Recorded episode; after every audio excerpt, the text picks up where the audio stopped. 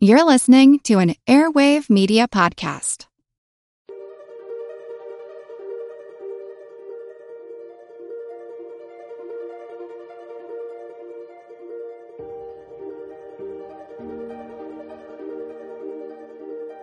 Hello, everyone, and welcome to the All Creatures Podcast. I'm Angie, and today I'll be interviewing Dr. Rachel Santymire from the Lincoln Park Zoo, who is the director of the Davee Center for Epidemiology and Endocrinology. And she's here with us today to talk about black-footed ferrets.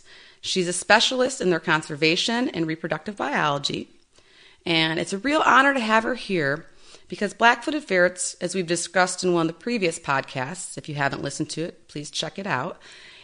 Black-footed ferrets are one of the most endangered mammals in North America, and Rachel works hand in hand with them on a very frequent basis. So, welcome, Dr. Rachel. How are you?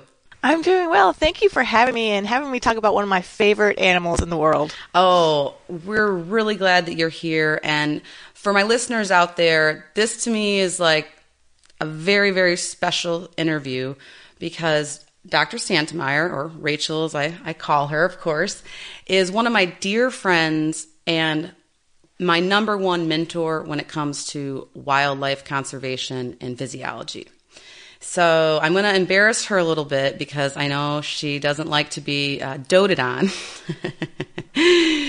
but I'm going to dote on her today because if it wasn't for her and her taking me under her wing and hopefully seeing that spark in my eye about biology and physiology when I was a young keeper at Lincoln Park Zoo, if it wasn't for her, I probably wouldn't be sitting here today, and I uh, most likely would not be at the University of Florida working towards my graduate degree. She was just a real inspiration, and I want to applaud her and just tell her how much I love her. Good thing this is a podcast. You can't see me all teary. I know, I know. But you were so great. I was young, and you let me uh, go into your lab and play with your fancy pipettes and do some assays and things I didn't even know what they were at the time. And it was just a really cool experience because I was like, I want to be just like her. so hopefully someday I will make you proud and uh, do some really cool stuff like you. I don't know if I'll specialize in uh, black-footed ferrets, but um, maybe rhinos or zebras or something else. So something with hoofs and horns, of course. but thank you for agreeing to be here with me today, and I'm just excited for the listeners to learn about your expertise with black-footed ferrets. Great. I'm excited. Why don't you give the listeners a little bit about yourself and your background? Sure. Of course, I was one of those people that loved animals, and I thought, you know, if this is what you're passionate about, then you became a veterinarian. And, you know, as in high school and all through college, I worked at veterinary offices. I was at Clemson University in South Carolina studying pre veterinary science. And I applied to vet school, had an interview at Tuskegee in Alabama, and literally there was one person in front of me that changed my whole life. Oh. I didn't get in because of this person, you know, had a better application. And so this scientist came down from the National Zoo and talked at Clemson about how he was an animal scientist and he was using all the methods that we've learned, like uh, artificial insemination and uh, semen evaluation, and applying it to endangered species like the clouded leopard and the cheetah. And this was Dr. Dave Wildt at the Smithsonian's National Zoo. And I thought, wow, wow. that is the coolest thing ever. That's what I want to do. Oh my goodness. We need to, that person that was one ahead of you, we need to shake really? their hand and be so happy that they were the one ahead of you because it worked out for so many animals and myself. It, it definitely benefited us. And, and, and then you were able to follow your inspiration more into the wildlife, uh, reproductive physiology yes, pursuit. Yep. Uh-huh. And so I, I sort of stuck with that and I actually stayed at Clemson and got my master's in animal physiology, specializing in reproduction, but worked at the zoo, the Riverbank Zoo in Columbia, South Carolina, and studied black howler monkey reproduction. And, you know, my parents are so proud because my, I think my dad said that my thesis was X-rated because I mentioned, you know, reproductive technologies like semen collection and, uh, using feces for testosterone analysis in the, in the black howler monkey. So, he um, thanked me for the thesis, but said he couldn't read it. So. Oh my gosh, that's so funny. yes, if you're if you're specializing in reproductive physiology, I, I teach a lot of uh, courses and TA them, and you have to get very comfortable using words that make make you and your students a little Yes. uncomfortable, and sometimes you just got to let them That's get the giggles out. and so, how did you then get involved with the zoo industry? So, because I did my master's at the zoo, um, Riverbank Zoo, I um, then actually um, got asked to become a technician in the endocrinology lab at the Smithsonian's National Zoo. And there I learned so much because we worked with so many different Wow. species under Dr. Janine Brown. Um, and I just, I mean, I learned about all the issues that you had to deal with when you're trying to get samples, especially if you're in, in, you know, working in the field in Africa, for example. And, um, and then I decided that I did that for a couple of years and I decided that I wanted to do my own projects. And so I stayed there and worked, um, did my, mm-hmm. my research with the Smithsonian, but went to George Mason University f- for their environmental science and public policy program. Cool. Wow. Yeah. You definitely were working with some of the top programs in the country, which I would imagine is very inspiring. Yeah, it was just it's it's just really awesome to be able to work directly with the endangered species. And uh, you know, sometimes we have to use a model species like for the black-footed ferrets where you use the domestic ferret as a model. Um, But just you know, with my PhD, I got to work directly on the black-footed ferret, and even as a side project, um, got to go out to the wild and trap up wild black-footed ferrets. And one of the most rewarding so things cool. for me actually was when we were uh, trapping up ferrets, wild ferrets in Mexico.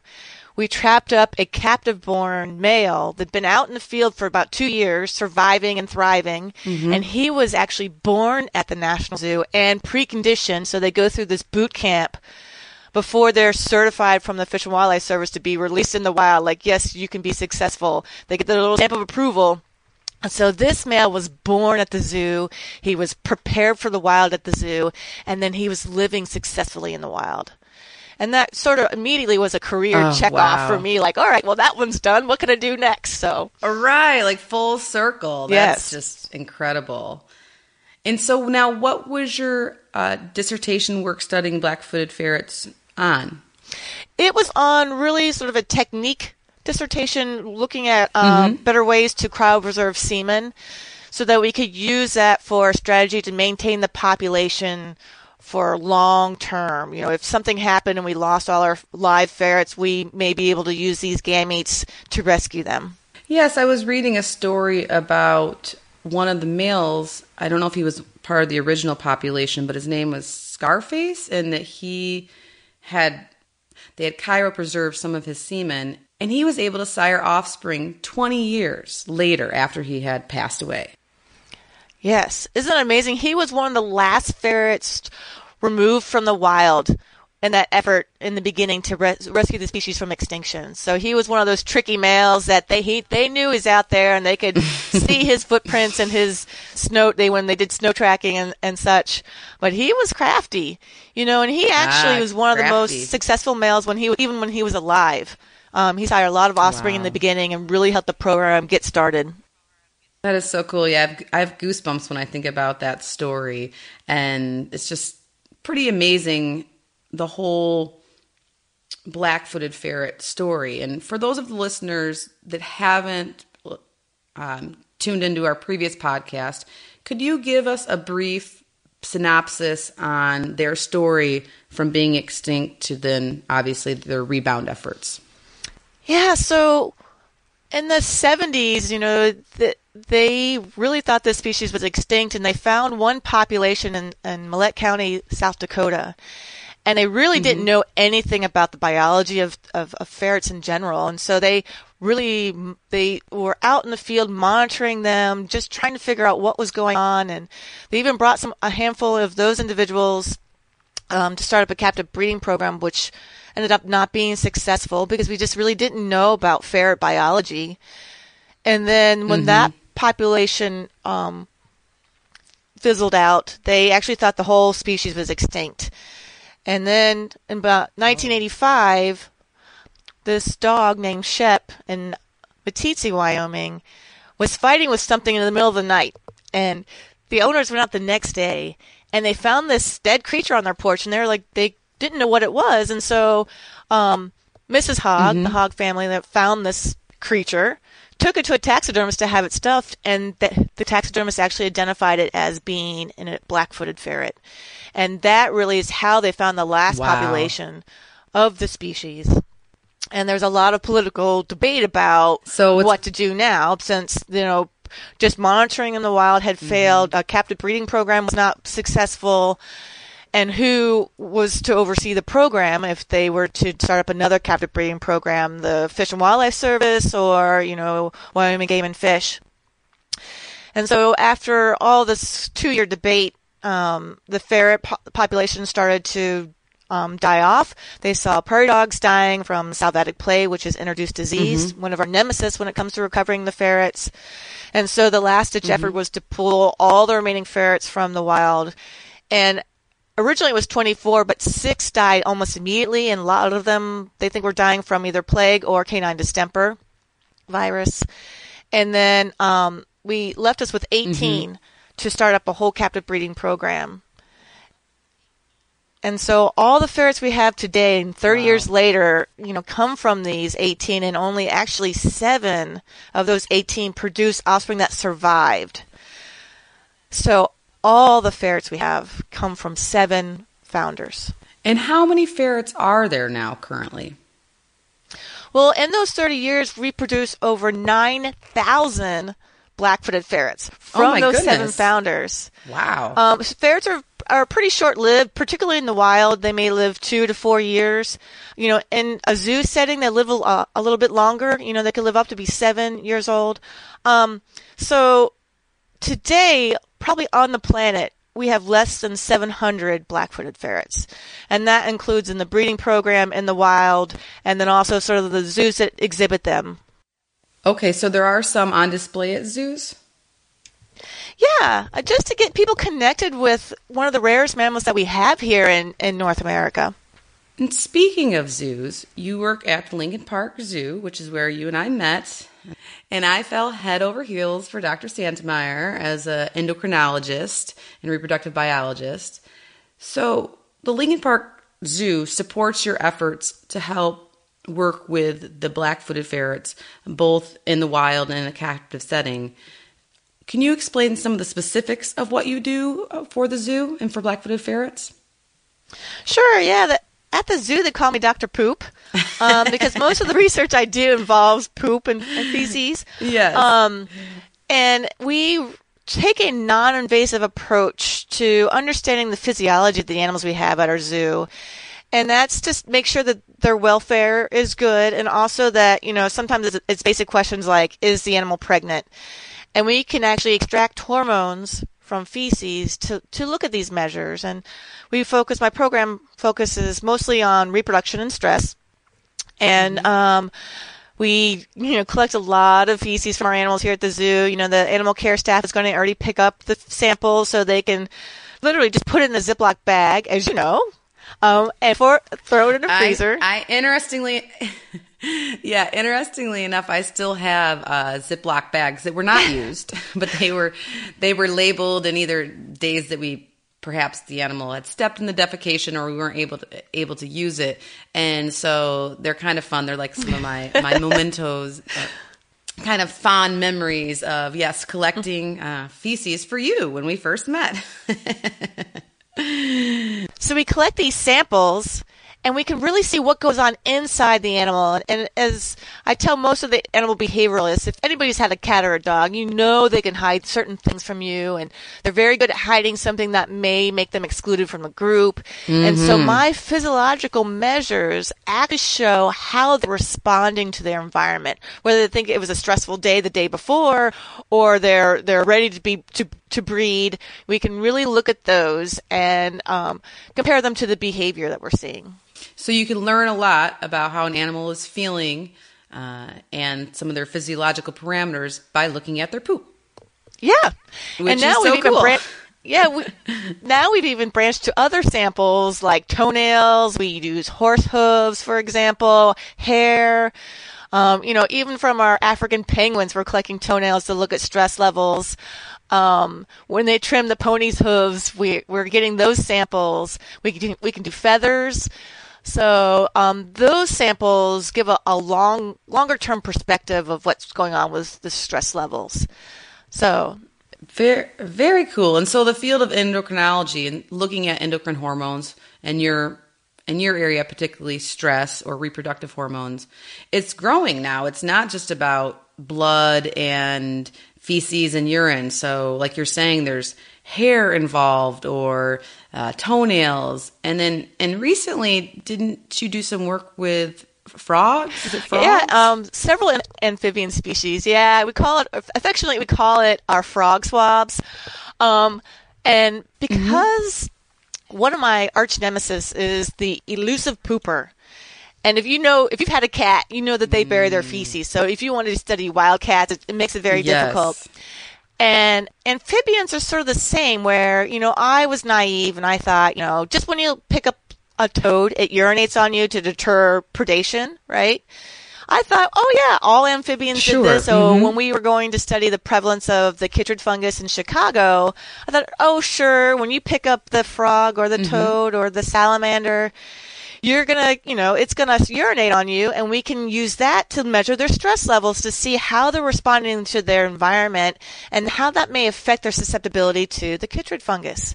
Well, I guess if you live in the water, you know, you're not going to use urine to deter being eaten by a predator. So um, they they were even the toads were very stubborn and Fair would enough. not pee for us. Well, I said, well, you know, the skin is actually an endocrine gland, so let's oh, swab man. the skin, and we have a set mm-hmm. method to do that, and then we'll just see if we can find any stress hormones. And lo and behold, we can all we have to do, all we have to do is swab the frog. So cool. The salamander. Wow. We did fully aquatic, like axolotl species.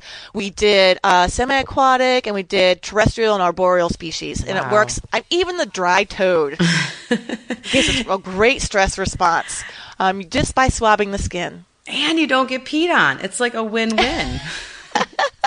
because honestly, poop is no problem. Poop is contained, but yeah, urine. I've I've had to work on a lot of research projects collecting urine from horses, and it is a mess. And it sticks in your on your clothes, and your shoes are just pretty much worthless after one of those projects. Yeah. So yeah, uh, but skin swabbing is is very cool. So that's awesome. Yeah, we're pretty excited by that. That just came out in Conservation Physiology. So and now, Rachel, since you're the expert in black footed ferrets, can you tell me some fun facts that listeners might not know since you've worked hand in hand with them for so many years? Well, yeah, from my personal experience, they're pretty smelly. Um, they're mustelids, right? So they have these anal glands, and they use it probably for attracting each other, but also you know deterring predators. Um, and they they may be small. Like the females are about 600 grams, and the the males are about you know probably about double that size. Mm-hmm. You know, the, you know around one kilogram, and they are strong. Oh, I tell you, they are. So when we capture them, they they come in they come into our mobile hospital in a tube, like the black landscaping mm-hmm. tube that you use and sometimes, if um, they're stubborn, we have to put on a welding glove and sort of do the plunger to get them into the mm-hmm. um, the anesthesia chamber, the induction chamber. And you know, these little females that are out in the wild, they are tough. They are so strong. I, you know, you know me. I lift weights. I tell you what, I was, I was struggling. She's strong, folks. they are, wow. Oh they are very gosh. strong. And so we would be in trouble if these were 200 pound, you know, animals but they're not. But they're, they're they eat prey. The the yeah. prairie dog, right? They evolved to eat this this um, ground rodent species we found out west, and that's pretty much all they will eat. Um, but you know, except for some moms, as you experience, moms will save the good meat, like the prairie dog, for their their their kits, their offspring, um, and she will eat sort of rodents. She'll snack Aww, along the way, right, moms. by trying to provide for her her kits. I I know I I do that. yeah, I, de- I definitely find myself eating a lot of side leftover cold chicken yeah. nuggets when my kids are eating like the wonderful fresh yeah, whatever like, it is. Oh, you so, you want my steak? Yes. Oh, please take it. You know, like whatever. Yeah. You, you, just make sure you're eating good food. I will eat whatever. make sure you're.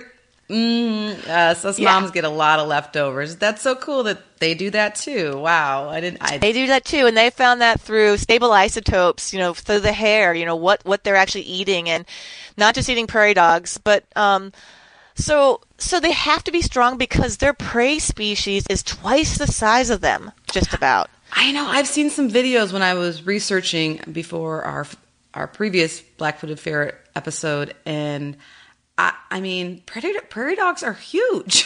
Yeah. the the fact that they, you know, this is what they hunt and that they can take them down is very impressive. Yeah, and they're just very stealthy and you know, they sneak down into the burrows at night and really get them when they're not paying attention, um, and, and, and take them down. And it's just amazing and that they can do that. And, you know, for me, one of my struggles working with them is they're nocturnal, you know, active at night. Mm-hmm. And I'm a, I'm a morning person. So when we had to go out to the field and we're, looking for black-footed ferrets. It's up all night. You know, we're up all night, sometimes even into the next day. Oh. Um, but lots of coffee. yeah, lots of a lot. Yeah, actually, I pull out the Mountain Dew at the time. Oh, wow, the heavy hitter. That's a flashback to my uh, freshman college years when I would, you know, save studying for like the night before and Mountain Dew. Right. Mountain the only Dew. time I ever Tell drank you. it. That's right. Oh, that's so funny. Wow. Yeah, I guess I, I, I always talk about in the podcast how difficult it can be to study nocturnal species and or um, count the populations because they're nocturnal. And uh, just putting that visual of, of you being a morning person and then having to be up all night uh, to track these guys is it, it really sinks sinks home all the hard work and dedication that you and I'm sure the staff you work with what you got what you do in the lengths you're you're willing to drink Mountain Dew for black-footed ferret conservation, and that's super. Impressive. Well, I don't know if impressive. it's the same with other. We're covering other endangered species. I don't really get to work with a lot of the managers for other species, but I tell you, the the people that work with the black-footed ferret, we are they're so passionate and dedicated to the species. Every one of them is just passionate and will bend over backwards to get the job done. And we're a pretty amazing group. You know, we are the BFFs. You know, the, for black-footed ferret, truly, I mean, hardcore, and people just they sacrifice a lot to to save the species. That's such an amazing thing to hear, and and especially from you, an expert out in the field, because without you guys and without these heroic efforts. Um, and of course, the dog Shep that you had mentioned earlier that, that found a member of the black-footed ferrets when we had thought that they were extinct is it is just remarkable because without the teamwork, different states, different zoos working together, the government, uh, the recovery efforts wouldn't have happened. And it just it's a great example of what can happen when people come together, regulations are put in place, and and and and, and for me, it's a feel good story as far as the recovery efforts that have been made. And I I know they're still not completely out of the woods, and we'll touch on that in a little bit. But really good things have been happening for these guys in the past 20 years, thanks to people like yourself and, as you said, many others. And so I can just picture all of you guys out at nighttime with your Mountain Dew and your lights and just and working hard to make sure these guys are safe and healthy. And it's it's really inspiring. So I um, keep keep fighting the good fight. I would say. Yeah, I work with a lot of a lot of the field guys. They're just so passionate and you know they're the really ones that are, are are finding the ferrets and i'm still my geeky lab person i just as my field work i really just take my lab to the field you know and so um, i work mm-hmm. with uh, travis livieri and he he is the field expert for me and he uh, drags me all around and he's the one out there you know listening to rock and roll out in the prairie you know finding ferrets for me. Um, so there, you know, it's it's pretty amazing. And these landowners, there's a lot of private landowners, incentives, ranchers that are helping to save endangered species like black-footed ferrets. And they, you know, allow us to come out on their property and, mm-hmm. and find ferrets, and um, you know, they maintain the prairie dog. They, they allow the prairie dog population to be out there, um, and so it it's really this effort that you know, spans beyond science and, and zoos. It really takes these, you know, the community too to save a species like the ferret.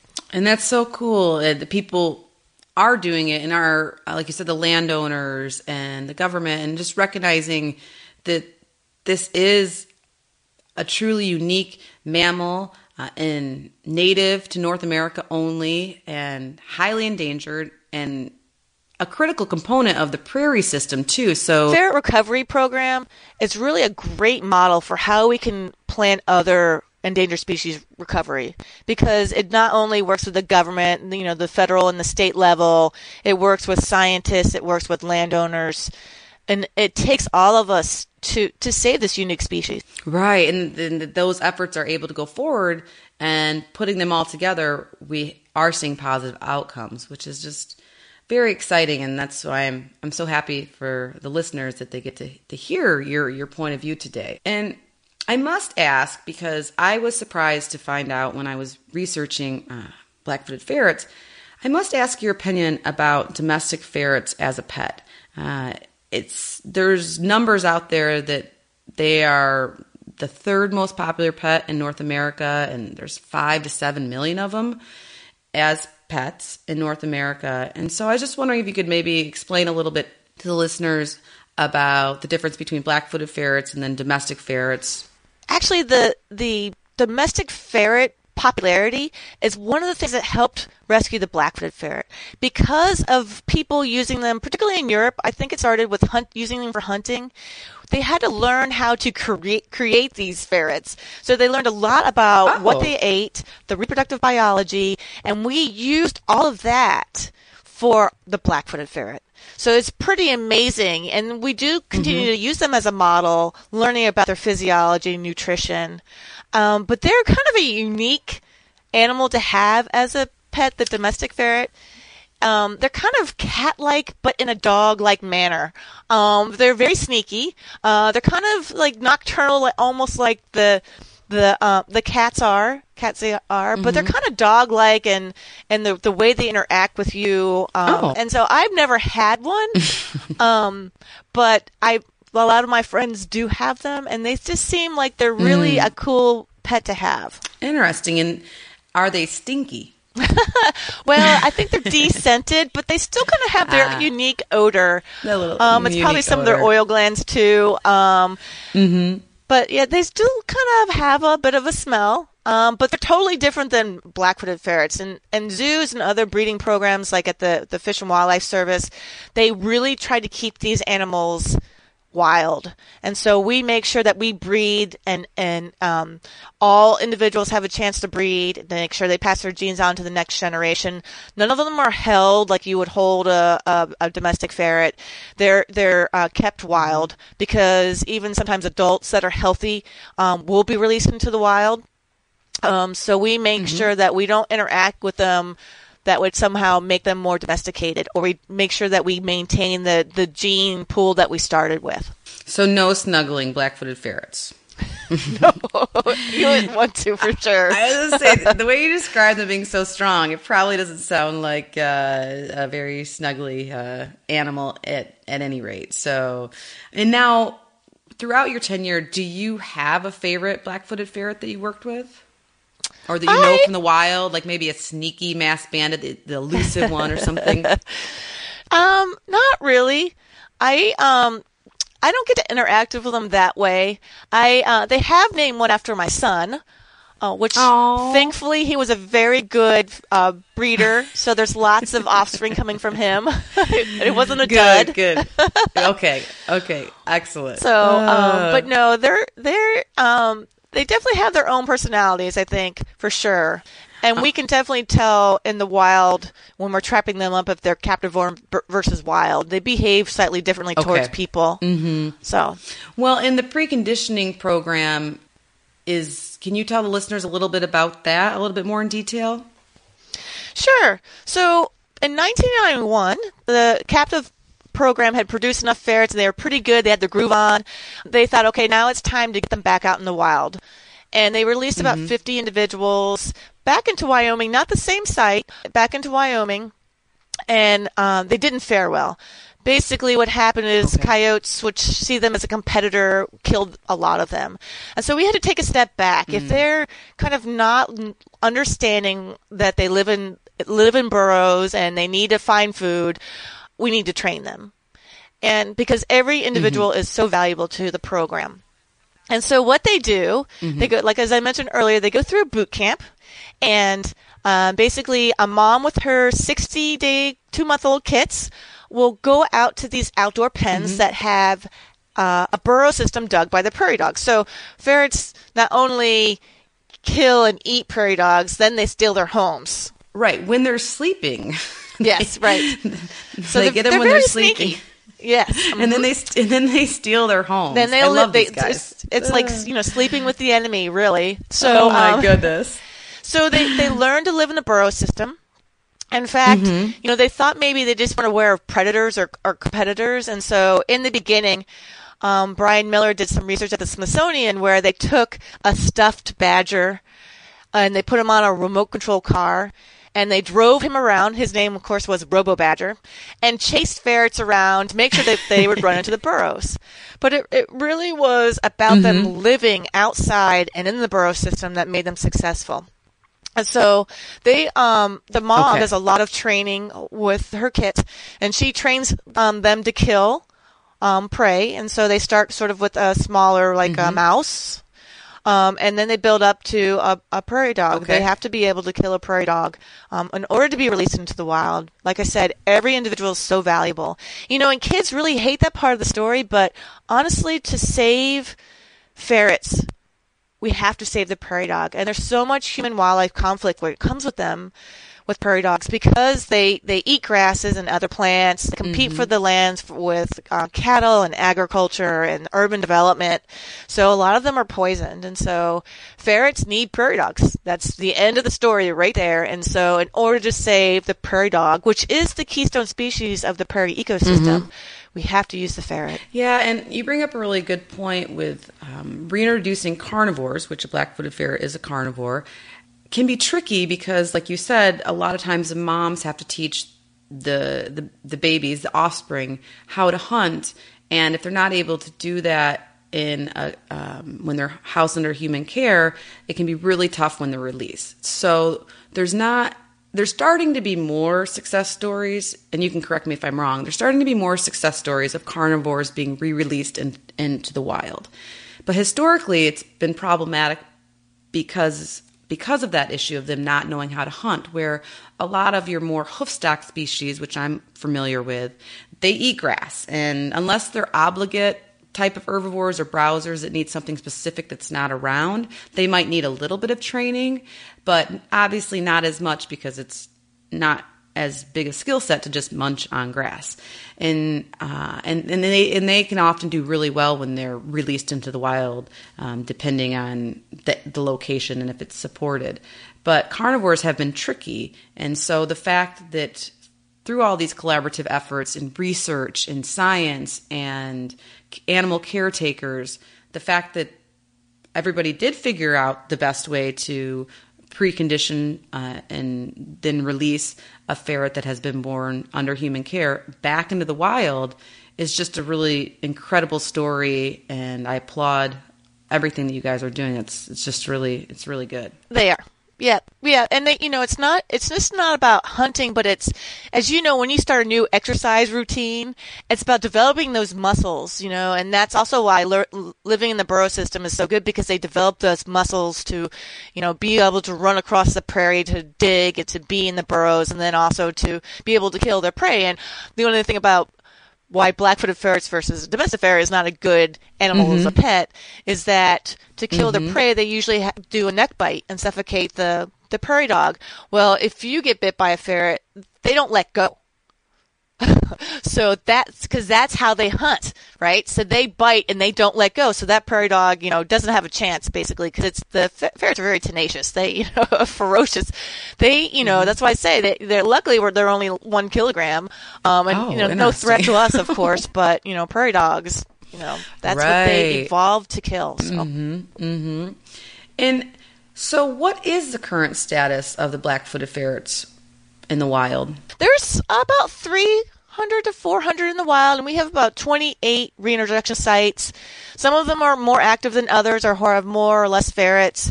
Um, and that ranges from Canada down into Mexico. Oh wow, okay, big range. Yeah, wherever you find prairie dogs is where you find you. We used to find black-footed ferrets. Gotcha. And now, do you think their population would be sustainable in the wild without the captive breeding efforts? Not at this point. There's a, a, couple major issues that we have to overcome, and some of that is just good habitat. You know, having the prairie dogs. Mm-hmm. Um, you know, and then of course with you know the changes in the weather and climate change. You know, it, it's going to influence the grasses and where the prairie dogs are. So that's one of our challenges. Uh, we do have uh, a new incentive with private landowners, ranchers can get a certain dollar amount per acre to maintain prairie dogs and allow us to put black-footed ferrets there. And I think that's going to be successful at providing corridors between these larger sites that we might have that's on mm-hmm. more public land, like U.S. Forest um, land, service land, or National Park Service land, um, where we have a lot of opportunities to maintain those prairie dogs. That's so cool. I mean, the incentive pro- incentive programs are can be really helpful. Yeah, and it's really getting the community out there to see that prairie dogs can be out there. That's where they belong naturally with the ecosystem. That's how the the ecosystem evolved with them there. Um, they maintain that prairie, mm-hmm. so they're very important. Right. They're the not only the prairie dogs but the black-footed ferrets. They're all indicators of a very healthy prairie system, which I'm sure the ranchers want for their animals yeah, they, to graze the prairie dogs actually keep the grasses uh, at a shorter level that makes it more nutritious, and that's why cattle want to feed on prairie dog towns. But the issue is overgrazing, um, and then drought. You know, when it's a drought, all those kind of issues playing a factor in, in being able to maintain both. Mm-hmm. And so, besides habitats, are there any other pressures that black-footed ferrets are facing? Yeah, there was a, a disease that was introduced from Asia called sylvatic plague. Okay. And it, it's the same sort of um, bacteria that caused the Black Death in Europe, wiping out huge numbers of humans in Europe. So in the early 1900s, a ship from China um, had rats, and the rats got off the boat and basically brought this disease. They were carrying the fleas that had sylvatic plague. And it just spread up through the ground squirrel population, starting in California, and now it's up through prairie dogs into South Dakota. And it kills prairie dogs and mm. almost in- instantaneously kills black-footed ferrets. And so we have been able to develop a vaccine for black-footed ferrets that pr- protects them from plague. It came from the U.S. Army, mm-hmm. and the USGS um, actually converted it and made it um, uh, applicable to black-footed ferrets. And now they actually have a bait vaccine that they're testing in the field for prairie dogs. Because, you know, you can save the ferret, you know, protect it from plague, but if you can't save their prey, then they're not going to thrive either. So, right, their food source. Right. Mm-hmm. So, um, so yeah, they're developing yeah. all this. You know, our species just not did not evolve with it.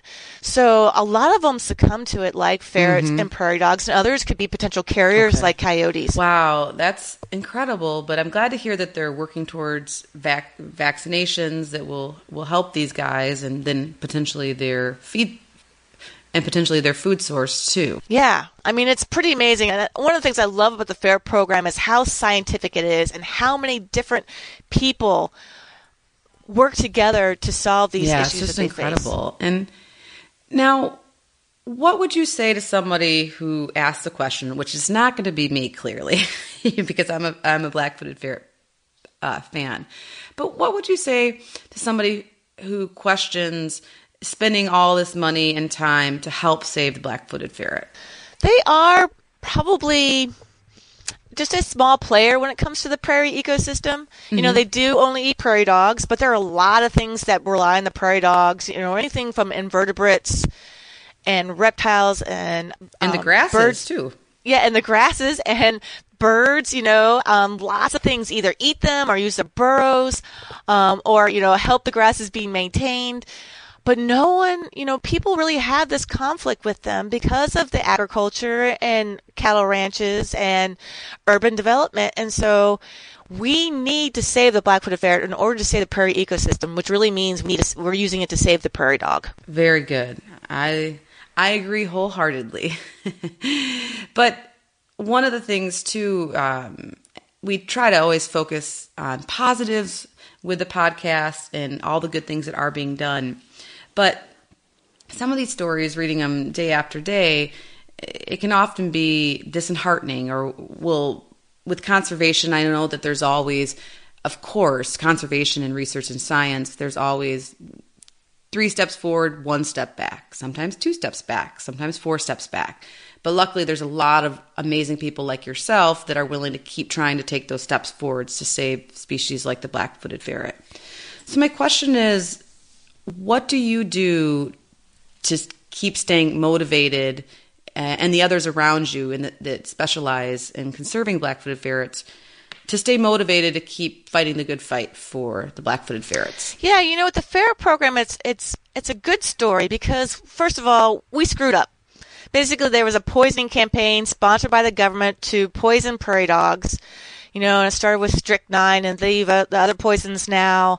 Um, um, who, who knows what else it was wiping out? And you know, we we mm-hmm. acknowledge mm-hmm. that and we're trying to fix it. And we've been very successful. 9,000 mm-hmm. black-footed ferrets, right? We produced that in 30 years. It's it's amazing. We've been very successful. And it's what's incredible. as I mentioned, you know, the science that goes behind the species we learn so quickly. They have a very short generation time, meaning they're reproducing within their first year. And so we can change management, do different diets, different strategies, and see effects immediately. Other programs can't do that. There's a social structure maybe mm-hmm. that comes with sexual maturity or takes so long to reach sexual maturity that they may not be able to breed until they're, you know, three, three or four years of age, um, or until they disperse away from their group. And so we can really use them as a model for other zoo and human managed populations to see what has worked and what has failed. You know, just like the boot camp training, what does it take to make them wild again, completely being able to survive in the wild? So all this stuff people can use from the ferret program. Very cool. And so it it just you know, we do have a bit of a crisis. It seems like our jobs are always in crisis mode because we're always yeah. trying to save something. And it gets overwhelming sometimes, but like I said, finding that zoo born, zoo preconditioned ferret in Mexico, one of the harshest climates, you know, um, environments at that time, because uh, they were going through a huge drought for many years, you know, and just seeing like we can we can do it, you know, and ferrets are a great example, particularly for endangered carnivores, because they're pretty sensitive to, you know, this inbreeding depression. You know, again, the ferrets come from seven founders. You know, are we? They're mm-hmm. very closely related. Actually, when they breed, they're breeding with their half sib, so they pretty much okay. always share a parent. Um, so mm-hmm. we could just learn and also test the theories of evolutionary biology if you want to put it on your academic hat. This is a really cool species mm-hmm. to figure out what's going to work. And with zoo programs, you know, we really can see, you know, it can be successful. We can do this, and we we are conservation entities when it comes to being a zoo. Right, wonderful. Which is one of the reasons why not only you know I'm so proud to uh, have my roots with Lincoln Park Zoo. Uh, they do amazing conservation work. I've highlighted them a little bit on different podcasts. I try to hold back to not be biased, but of course they're one of the top in the country, and they do really cool things. And zoos in general put a lot, a lot of money towards conservation efforts in the wild, and they should be applauded because they're doing really great things. And like you said, the black-footed ferret is just an example of many other um, efforts that are being put out there. And so, one of my last questions is if you're a listener and you're not sure how you love the black footed ferret and you love their story and you want to learn more about them, or just in general, you want to help their conservation efforts, what could an average person yeah, do so I think the black footed ferret? Wildlife conservation can always start in your back door. You know, what can you do?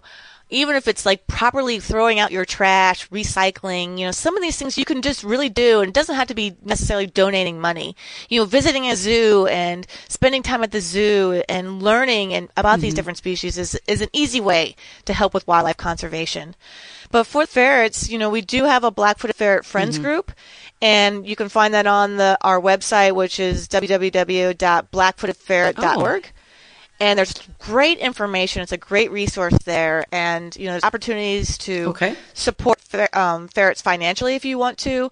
Um, there's many zoos around the country that um, have ferrets, um, and so supporting those zoos is always a, a, a good way to support wildlife conservation and species like black-footed ferrets. And so after this interview, we're all going to go check out blackfootedferret.org and see what cool things are going on and learn more about them. And or you can listen if you haven't had the chance, you can listen to our podcast specifically on black-footed ferrets and find out more details about their behavior, reproduction, uh, and physiology.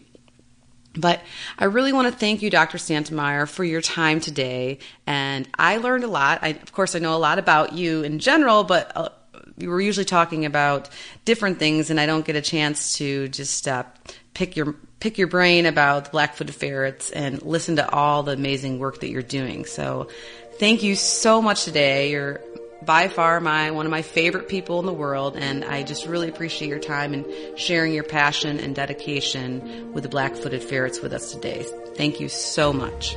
Thank you for having me. You're welcome.